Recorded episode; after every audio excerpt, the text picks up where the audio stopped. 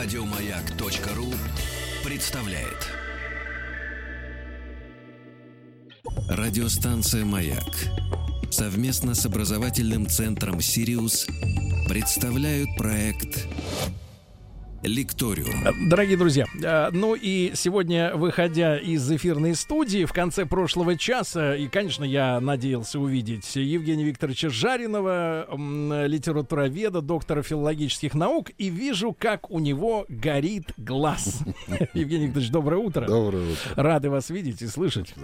И Евгений Викторович внимательно э, слушал тему э, дня прошлого часа. Я напомню для тех, кто был в лифте э, в это время, время э, мы э, встали на... Ну, мы как редакция, конечно, да, потому что аудитория э, склонилась, по крайней мере, в официальном голосовании. Не знаю, может быть, это учительский педсовет из той школы, откуда выгнали учительницу, набросал 81% э, э, против героини нашей, нашего обсуждения. Я напомню вкратце, 26-летняя учительница истории из Омска, женщина красивая, в теле, молодая, свободная от работы, от педагога педагогики время э, посещает э, курсы моделей Size Plus, то есть женщины с размером одежды, ну, наверное, 52 и выше. Ну, а, кустодиевского Да, типа, да, да, да, конечно, класс, классик. Да. вот, э, фотографируется для рекламы такой вот одежды, угу. и, в частности, в купальнике очень эффектно и, мне кажется, э, элегантно накрашенный. Э, я не знаю, Евгений Викторович, Видел. как называется, э, сказать, на голове ну, платок. Это я не знаю. Да, это, мы, это, об счастью, этом литература умалчивает. Давайте так скажем, к счастью, мы не в курсе, как да. это детали называется, далеки от стилизма. Да. Вот, красные бусы, роскошные босоножки и элегантные позы, да. И вот за то, что женщина появилась в соцсетях в таком виде, ее попросили оставить э, пост педагога. Угу, угу. Евгений Викторович, поскольку вы же до недавнего времени, совсем недавнего, преподавали в школе. В школе, да. А, да. Вот вы скажите, что за э, а, атмосфера атмосфера вообще царит в нашем образовании, я имею в виду как педагогические коллективы? Не только в нашем.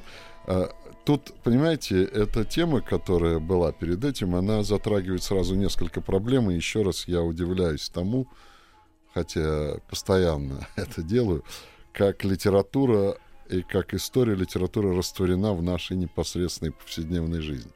Потому что те, кто отвечал звонками на этот материал, они даже, может быть, и не зная об этом, и не подозревая об этом на каком-то подсознательном уровне, демонстрировали, скажем так, э, научно выражаясь, некую интертекстуальность, то есть скрытое цитирование э, великих романов Жан-Жака Рухсо, Юлия Ленова и Лоиза, средневековая книга Абеляра «История моих страданий», э, в какой-то степени Куприна – какой-то степени Пушкина и Евгения Онегин, да, даже не подозревая об этом, потому что во всех этих текстах, которые я перечислил, рассказывается о запретной любви ученика или ученицы к своему э, старшему учителю. А если говорить о Руссо, это еще знаменитый роман о воспитании Эмиль, где Руссо говорит о том, что воспитывать должен человек, который мало по возрасту – отличается от ученика. И тогда эффект воспитания будет еще сильнее. Но это малое различие по возрасту рождает э, возможность всяких неуставных отношений, как говорят. Нюанс. Да. Относительно же того, что творится в школе, я скажу здесь так. Это проблема культурологическая. Дело в том, что школа, монастырь и церковь, и армия эти три э, общественных института очень близки между собой. И эти институты близки, во-первых, а, строгой дисциплиной. Вот как хотите, вот что хотите делайте, но это история. Историю плетью обухом не перешибешь. Вот э, я не думаю, что если какой-то из монахов начнет сниматься в каком-то там э, виде или там демонстрировать новые рясы, то его одобрит, так сказать, настоятель. Да? Я не уверен, что если кто-то из офицеров Вспомните, какой был скандал, когда при... гражданская авиация, ребята там выступили. Ну и, и таможенники. И, да. есть пример, конечно, единственный вот с успешным перевоплощением, это Вадик Казаченко, офицер советской армии, да. который надел шаровары шелковые и да. принялся петь, что ему больно. Но это единичный случай. Это единичный случай.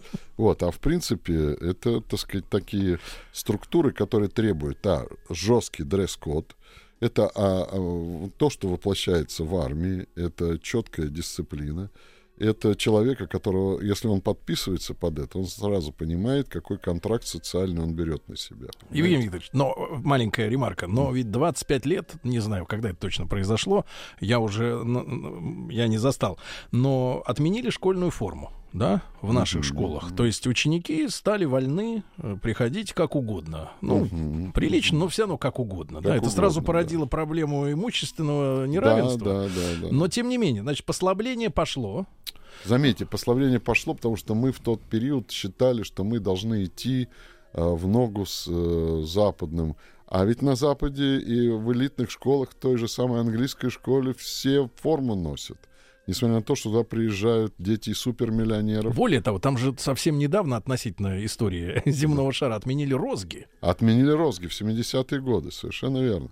Поэтому тут как взглянуть и как сказать. Я думаю, что это как и с ЕГЭ неправильно понятые тенденции. Потому что ЕГЭ это неправильная понятая тенденция нашем образовании. Мы с обезьянничаем. Но если мы встанем вот на, на, на платформу как бы государственную, да, mm-hmm. я имею в виду с точки зрения общества, действительно, вот как, э, Евгений Викторович, не с точки зрения свободы mm-hmm. учительницы истории Виктории, mm-hmm. а с точки зрения системы самой, действительно mm-hmm. это удар по системе, когда учительница позирует в, в купальнике. Нет, дело в том, что, во-первых, э, учительница не монахиня, это сразу надо понимать. И она не брала на себя добровольный постриг, да, она может сменить профессию запросто, и я думаю, что у нее очень здорово получится быть моделью, и это видно по, особенно вот сейчас, когда большие люди ходят в моду, сейчас даже тренд общий fashion, а, отказаться от так называемого кокаинового шика, когда, так сказать, дама идет и стукает коленку о коленку, какая-то пляска смерти, отказаться от этого и вернуться опять таким кустодиевско-рубенсовским формам, да. Ведь вспомним, Мэрилин Монро, она ведь была, не, не вписывалась в современную фотомодель. Да. Она была такая, ну, дама в теле. И при этом это Но то, был... как она покорила вентилятор. Да, это был, да, это был секс-символ Америки, между прочим, да. Потому что сексуальность, она, так сказать, в разных вариантах и у каждого по-разному. Так вот, э, у нее есть просто профессия другая, которая, кстати сказать, принесет ей больше славы, больше денег, больше успеха. Но вдруг она видит себя все-таки свое призвание в том, чтобы дети, детей... Э... Думаю, найдется и школа. Сейчас ведь полно частных школ, которые, так сказать, может привлечь ее как э, некий, ну, скажем так, рекламный ход. Uh-huh.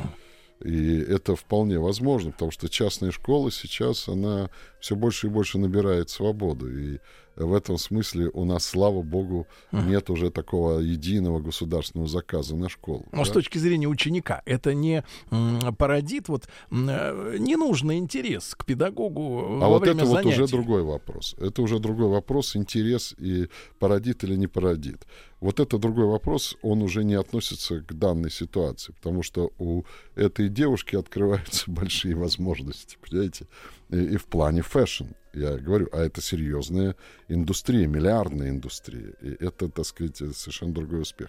Более того, если она педагог, она, а, может себя блестяще реализовать в виде матери, она может воспитывать своих детей независимо от того, чем она занимается. Б. Она может блестяще реализовать себя, ну, например, простым репетитором, на который могут клюнуть опять-таки из отцы. отцы, кто угодно, да. И в этом смысле педагогика не пострадает, да. Если в конкретном э, коллективе у нее произошел конфликт, это не означает, что этот конфликт что профессия закрыта. даже в таком большом городе Омске единственный, да. да? Евгений Викторович, но тем не менее, а вы, теперь же, вот вы мы... же входили, да, да вот да, в вот... эти вот в учительские закрытые да, да, да, группы. Да, да, да. Что там происходит? Потому что мы помним все, э, доживем до понедельника, да. Да, учительская закрытая группа, если говорить, это очень консервативная консервативная группа, как армия и монастырь. Очень консервативная группа. И чем дольше человек находится в этой системе, тем больше он накладывает на себя всяких запретов, табу и так далее. Всякой вот э, самодисциплины, которая чаще всего страшнее, чем дисциплина внешняя. Это накладывает, к сожалению, и серьезные табу на мышление, потому что человек начинает мыслить по стандартам, и это тоже ужасно. И это одна из проблем. Вот, например, По правилам группы этой, да? Да. Во-первых, э, профессия учителя очень вредная. Очень вредная для психики. Почему? Потому что у человека вырабатывается жуткий авторитаризм. Жуткий авторитаризм, который, э, знаете, как вот действительно гениально То сказал есть с его Толстой. мнением нельзя спорить. Гениально сказал Толстой. Человек представляет из себя дробь, где не всегда числитель э, равен знаменателю. И иногда знаменатель намного меньше числителя. То есть внешний вид намного меньше, чем его внутреннее содержание. А авторитаризм увеличивает числитель, но не увеличивает знаменатель. То есть человек напускает на себя значимости, а по сути он, ну, в общем-то, невежественен. Потому что зачем я буду книжки читать, когда я так все знаю? И сидят вот эти вот дети, которые вообще ничего не знают. И я им авторитет абсолютный. Я помню, как с моим младшим учителем одна школьная учительница в серьезной очень школе московской, в серьезной московской школе, где действительно привилегированные дети учились, она начала спорить с ним, потому что э, он начал утверждать, что, э, например, теория м, Раскольникова никакого отношения не имеет к Ницше. Что Ницше написал первую свою книгу 10 лет спустя после романа «Преступление и наказание». А ей об этом никто не сказал в институте.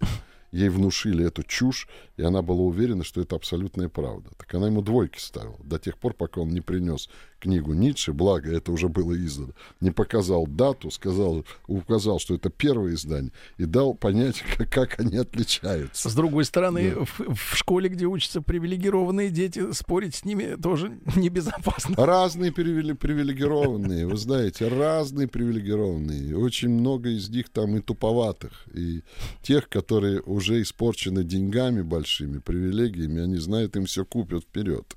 И учиться не надо. Вот это тоже ведь. И э, я к чему? Что учитель, авторитаризм, да, он его портит страшно. Он эм, делает из него такую некую машину чаще всего по, э, знаете, есть такой жуткий термин «дать урок». Урок не дают. Что значит дать урок? Кто его возьмет-то, знаете? Может, сидит 40 человек детей и говорит, нам не нать твоего урока. А она все дает и дает и дает, понимаете? Такая вот учительница, раздатчица такая, понимаете? Но, Евгений Викторович, но вы чувствовали себя как лис в курятнике, как мужчина э, в среде, где большинство э, работников женщины. По-разному, э, по-разному, потому что была и зависть, и неприязнь, была и симпатия, и все зависит там, это как в армии, все зависит от того, как к тебе относится директор. А, все-таки это, это, Абсолютно, это армия, его это епархия. И директор у меня был приличный. И она как бы, э, ну, грубо говоря, послала такой месседж «Ша», и все, все отстали.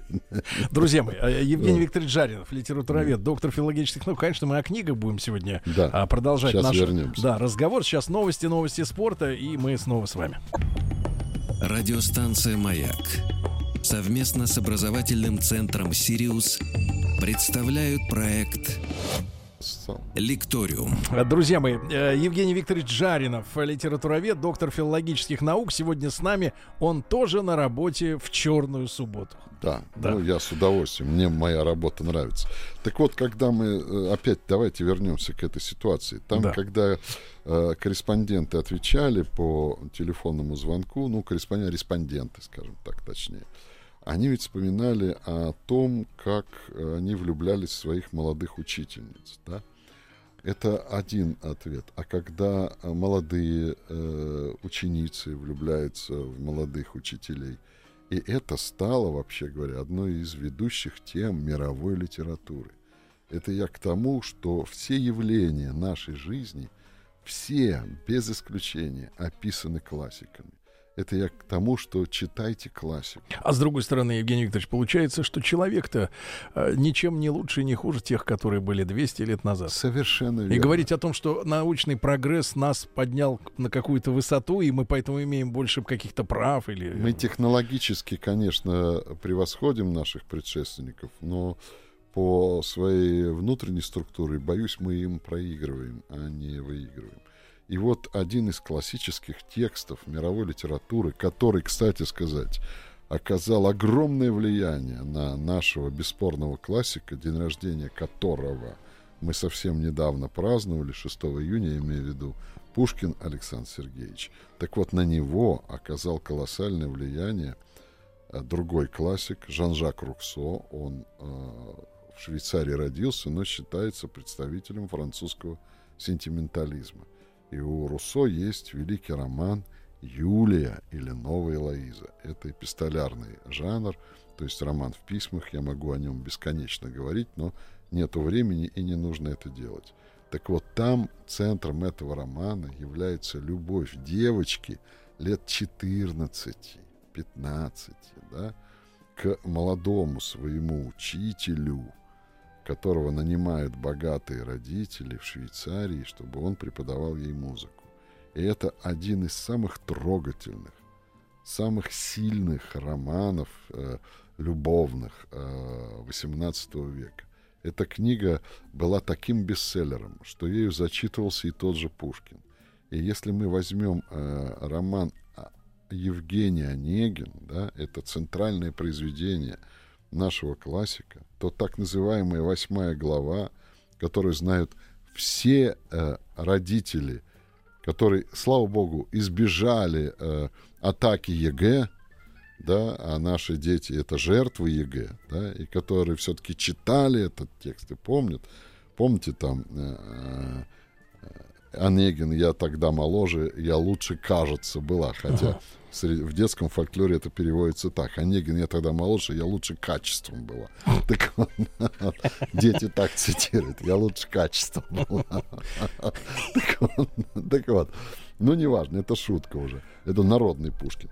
Так вот, это знаменитое письмо, этот разговор, это абсолютная цитата, полная, из романа о Жан-Жаку Руссо «Юлия или новая Лоиза». И взаимоотношения Татьяны, молоденькой девочки, к взрослому мужчине Онегину повторяют взаимоотношения ученицы Юлии к своему взрослому наставнику э, в далекой Швейцарии. А я еще вам более того скажу. А вообще весь этот текст взят из Средневековья, потому что это Абеляр и Элоиза. Абеляр — это великий французский философ эпохи Средневековья, преподаватель Сорбоны и так далее, был наставником у богатой аристократки Элоизы, да, и он, э, она влюбилась в него, он влюбился в нее, он написал потом книгу своих страданий, которая вся есть в интернете, ее можно достать, прочитать, и там страшная история была. Вот вы сейчас приговаривали эту молодую женщину, а там э, педагога, который осмелился, так сказать, вступить в любовные отношения, а там даже не было, извините меня, никакого секса, вступить в любовные отношения, писать любовные письма своей ученице, его э, братья этой Лоизы кастрировали. Видите, какая тут сложная историческая история. И это все в литературе описано. Да? Это история моих страданий. Это одна из самых... Это такое Ромео и Джульетта Средневековья. Именно этой страшной историей вдохновился Руссо, написал свой роман э, Юлия, заметьте, или новая Элоиза, то есть опять намек на то. А Пушкин, это был бестселлер 18 века, прочитав этот роман, не удержался и э, в последней восьмой главе э, упомянул, не просто упомянул, а скопировал его в стихах. Да? Его и... когда-нибудь упрекали в этом? Или э, в литературе э, э, это нормально? Дело в том, что... Ну, вдохновляться э, друг, когда, другими. Э, э, Пушкин издает первый, э, первую песню свою или первую главу своего Онегина, то его друзья, э, например, князь Вяземский, пишет, что ты делаешь? Это же Дон Жуан угу. Байрона, ну, да. потому что там много книг, которые он использует. Зачем ты копируешь Дон Жуана Байрона?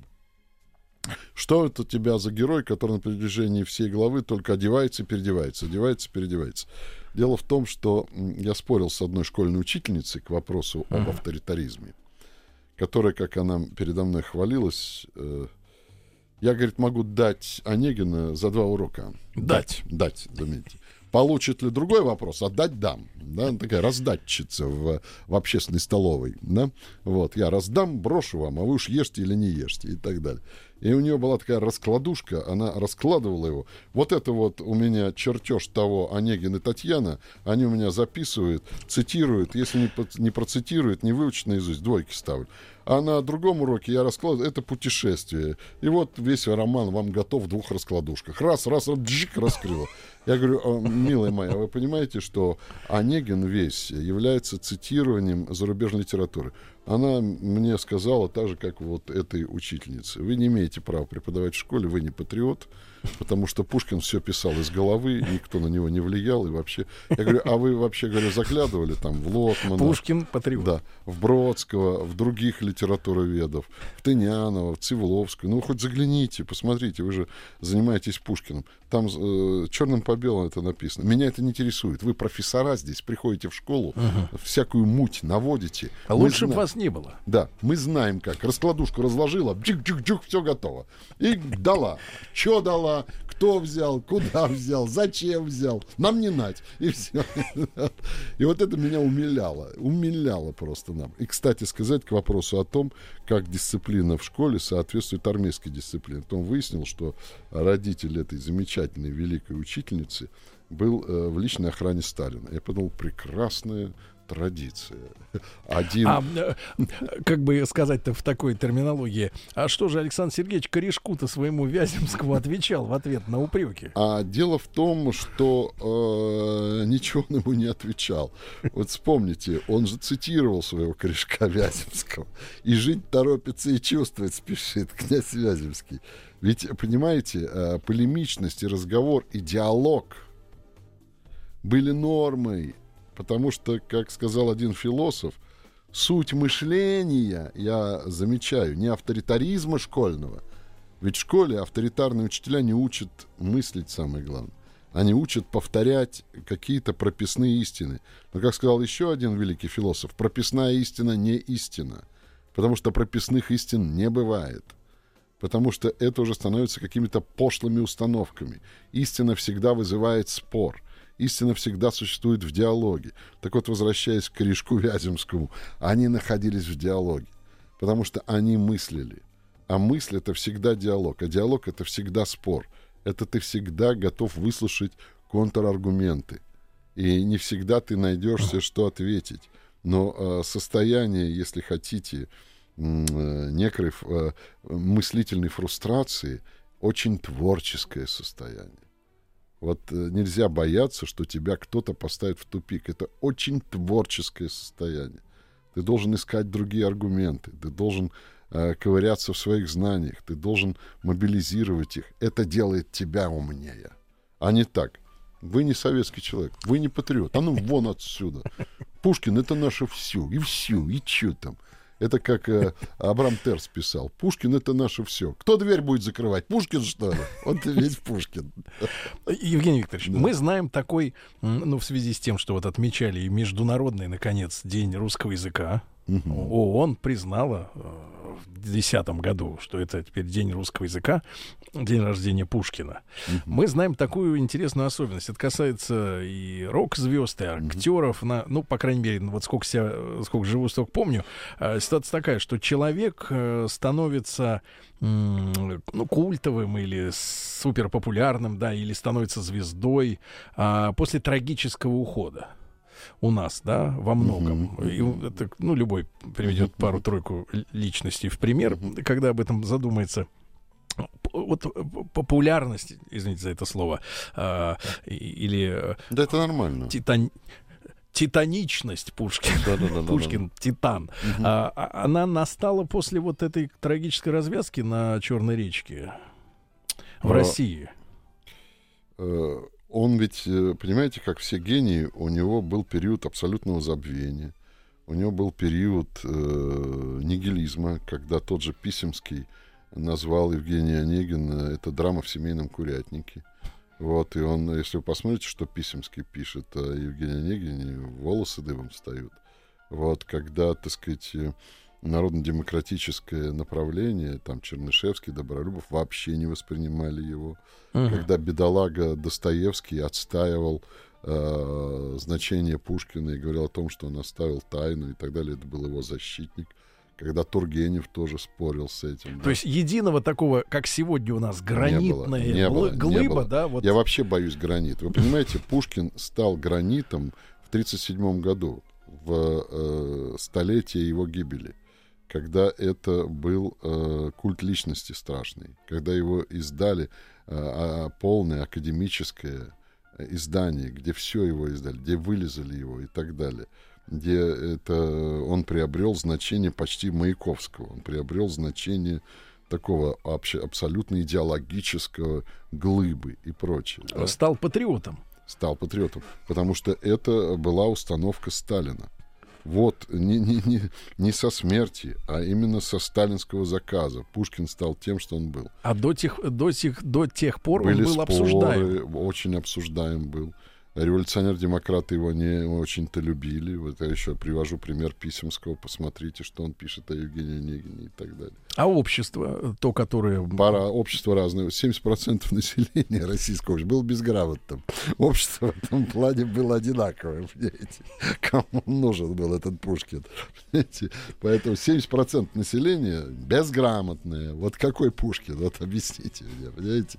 И 30% из них, только очень малый процент, имеет классическое образование. Ну, то есть только А- советская власть донесла поэта до советская, народа. Конечно, просвещение у советской власти была мощная установка на просвещение. Совершенно верно. И в 1937 году, я говорю, в жуткие репрессии Пушкин становится нашим всем. Это дикое сочетание, но это так. Друзья мои, Евгений Викторович Жаринов, э, литературовед, доктор филологических наук, э, сегодня с нами. Радиостанция «Маяк» совместно с образовательным центром «Сириус» представляют проект «Лекториум». Друзья мои, мы э, с Евгением Викторовичем Жариновым обязаны напутствовать вас на удлиненные э, выходные. И да? лето, да. Да, и нам нужно взять э, обязательно книгу с собой, правильно? Да, и получать удовольствие и пользу.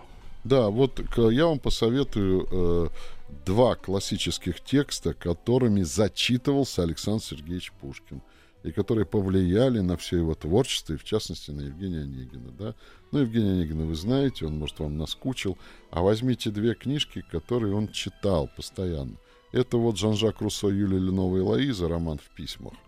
А Попробуйте, прочитайте. Страшно интересно, страшно интересно. Такие письма как классные, велика... Мы уже разучились писать любовные письма, мы разучились выражать свои чувства, а это очень здорово. И второй роман, это роман, знаете, который не только Пушкин очаровал, но и Стивена Кинга. Мгм. Это роман ужасов. И это тоже любимое чтение Александра Сергеевича. Он был очень широк в своих предпочтениях. Это роман автор Митюрин, Митюрин. Метьюрин.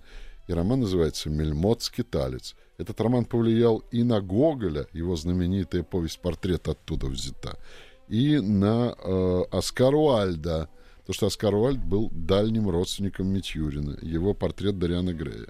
Да? И заодно можете перечитать и портрет Гоголя, и портрет Дариана Грея. И А сравнить, Да, а кто сначала- патриот, а да, кто да. нет. И прочтите Митюрина. Митюрина вы не оторветесь. Это такой прекрасный роман. И вы увидите там тоже отголоски Евгения Онегина и многих-многих других текстов. И эти тексты, вот понимаете, они очень интересны. Митюрин, я думаю, вам больше понравится, чем Юлия Ленова и Лоиза. Но постарайтесь эти две. Если вы за лето, не за каникулы, эти две книги преодолеете, ставьте себе жирный красный крест и говорите, я прочитал или прочитала две книжки из тех ста, о которых все время толдычит нам профессор. И потом, главное, на столе вот невзначай выкладывать, когда люди приходят. Да, да, да, да, да, да, да, да, С закладочкой где-нибудь на, на последних Да, страницах. да, Да, да, да, да. Вот. Ам, э, Евгений Викторович, я вас э, благодарю за Спасибо наши вам. встречи, да, Спасибо. огромное. А Вы отправляетесь на дачу, Ну да, к другу да, поеду. отстояв в пробках, так сказать, да, Не знаю. прикоснетесь к природе. Да. А, друзья мои, и, конечно, не только надо брать с собой все, что мы обычно берем, но и книгу. И книгу. да. Евгений Викторович, как всегда, огромное вам спасибо. Спасибо Обнимаем вас. Все, до новых встреч. Спасибо. До большое. новых встреч. Еще больше подкастов на радиомаяк.ру.